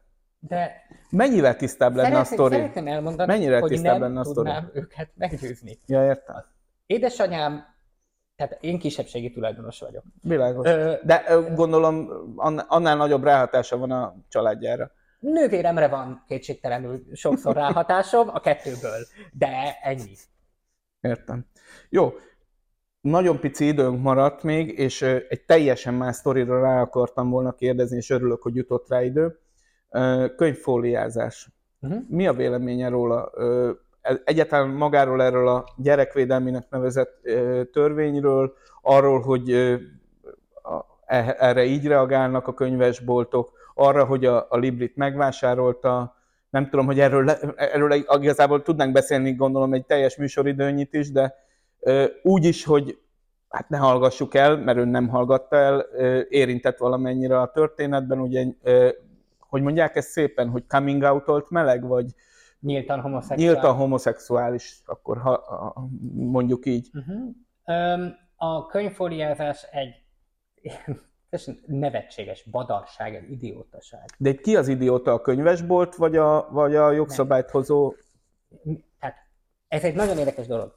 Nekem bajom van a törvény szándékával. De most hagyjuk is a törvény szándékát. Mert ön szerint mi a törvény szándéka? Az, hogy ugye megvédje a gyerekeket a homoszexuális tartalomtól, nagyon, de azért azon mi külön háborodjunk fel legalább egy fél percet annyit megér, hogy a 13 éve kormányzó Fidesz, akinek 35 ezer darab közigazgatási dolgozó dolgozik, nem tud egy törvényt normálisan megalkotni? Tehát erről is beszéljünk egy fél percet, hogy most a szándékától függetlenül ez egy badarság. Nem lehet, hogy az a szándék, hogy, hogy Erre gondoltam én is. Er, ezt akartam a monológból kihozni, ezen elgondolkodtam, hogy nem igaz, hogy nem tudjuk. Aztán rájöttem, hogy lehet, hogy az a szándék, hogy ilyen legyen, hogy a hisztit így tudja valójában generálni, hogyha, ö, hogyha ilyen felemás a dolog, és nem lehet tudni, hogy mire vonatkozik. Én abból a szempontból nagyon ö, eltérő véleményem vagyok ebben az egész homoszexualitás LMBTQ kérdésben, mint sokan, akik Magyarországon ebben exponálják magukat, akiket egy amerikai podcast előttől ellopott szóval úgy szoktam mondani, hogy a diverzitás ipari komplexumnak a részei és ebből élnek, hogy én azt gondolom, hogy szerintem nem igaz, hogy mindenki, akinek ezzel az egész LMBTQ dologgal összességében baja van, az homofób lenne. Egyszerűen nem igaz. Tehát ö, ö, nekem elég sok homoszexuális ismerősöm van, nem egytől hallgattam meg, hogy a tökre idegesíti, hogyha a Netflixben minden sorozatban bele Aha. van írva. Egyszerűen ez embereket idegesít, mert erőltetetnek érzik. De a könyvek, de pont, ráadásul pont a könyveknél, ami a legjobban kontrollálható része, mert az ember, amikor gyerekének könyvet vesz, leveszi, megnézi, mi van benne, vagy hallott már olyanról egyébként, hogy valaki egy könyvtől vált homokossá? Nekem a édesanyám, amikor 15 éves voltam, odaadta a faludi könyvet, pokolbéli víg napjaimat, amiben elég sok homoerotikus dolog történik, azelőtt már homoszexuális voltam, nem tudom, hogy segít. Tudott róla egyébként? Ez érdekel. Mármint édesanyám? Nem. Ön 15 évesen Én azt már mondja, tudtam, persze. Tehát akkor már tudatában voltam. És 15 ő tudott róla? Erre nem szeretnék válaszolni. Jó. Öm, és öm, egyszerűen nem gondolom, hogy, hogy ez a vita bármennyire közel vinne minket bármihez, és akkor ehhez kapcsolódik még valami, ez a fóliázáshoz. Ez egyszerre volt, és már elfelejtettük, mert most az új pad az, az opátia, de volt egy időben a pad a pad. Ferencváros. Új pad az opátia. Ö, és hát egy padon, tehát, tehát a drámáját egyszer fejtsük már ki, hogy egy hónapon át Magyarországon egy padon vitatkoztunk. Én szándékosan nem írtam erről a padról egy betűt. De még a Facebook oldalamon sem egy betűt nem voltam hajlandó leírni róla, annyira idegesített az egész ügy. És Hogy ez a közélet ez a Magyarország. közélet Magyarország, ez a pad. És az egész vita, erről az egész ö, szexuál etikai vita egy ilyen pad, padról szól, ahol mindenki kitalálja, hogy tud jó ember lenni. És persze, nagyon sok szempontból a kormányzat a homofóbia vámszedője, és ez nagyon idegesít engem. És ez külön idegesít azért, mert nem fogok neveket mondani, de hát nem Szájer József az egyetlen, aki ebből, hogy mondjam, politikai ügyet lehetne csinálni, de Majd a Fidesz oldalán. Fidesz oldalán. De nem segít az, hogyha az ellenkező oldalon pedig folyamatosan moralizálunk és hiszterizáljuk önmagunkat ezekben a kérdéseken, és még egy állítást muszáj megfogalmaznom, mert ezért kettő publicista jelent meg ellenem. Nekem az az álláspontom, hogy a férfi nő és férfi típusban létezik. És nincs, Hogy micsoda? tehát, hogy az, az, tehát, hogy, tehát, hogy ember, vagy férfi, vagy nő. Igen. Ez az álláspontom. Ez a két lehetőség van. Nincs a kettő között olyan, aki nem bináris. Ez az én véleményem. Csak azért szeretném még egyszer elmondani, mert egyszer elmondtam, akkor kiátkoztak, de édesapámat tudom idézni a Demokratikus Karta tüntetés után, hogy nekem nem jár a Csorda című lap, tehát ennek ellenére ez a vélemény. Mhm. Köszönöm, hogy elmondhattam, jól esett vele elkezdeni. Jó. Most már viszont tényleg lejárt a műsoridőnk. Nagyon köszönöm önnek, hogy Én is köszönöm. eljött. Önök a Gulyás Ágyú Podcast külön kiadását hallották és látták. A következő adásunk már az új harmadik évadnak lesz az első adása. Dénessel, a rapperrel beszélgettem. Utána jön majd hozzánk Holoda Attila, Vona Gábor és, és még sokan mások, úgyhogy, úgyhogy nézzék majd a harmadik évadot is. Ez a beszélgetés videós formában a YouTube-on érhető el, hangzóformában pedig a Spotify-on és az Apple Podcast-en. Olyan időket él Magyarország, ezt ugye mindig elmondom, hogyha szeretnénk, hogy a hiteles hírforrások megmaradjanak, és nagyon fontos, hogy másokhoz is elérjenek, erre áldoznunk kell, ezért kérjük Önöket, hogy támogassák lapunk és a podcast működését. Ha tetszett ez a műsor, de akkor is, hogyha nem, és azt szeretnék viszont, hogy másokhoz is eljusson, akkor ossza meg ezt a videót vagy a hanganyagot különféle csoportokban, mindenképp iratkozzon fel a csatornáinkra, a támogatási lehetőségekről pedig információt a gulyáságyúmedia.hu oldalon, vagy ennek a podcastnak a leírásában találnak. Ungár Péternek köszönöm szépen, hogy a podcast és a hallgatók rendelkezésére állt viszontlátásra.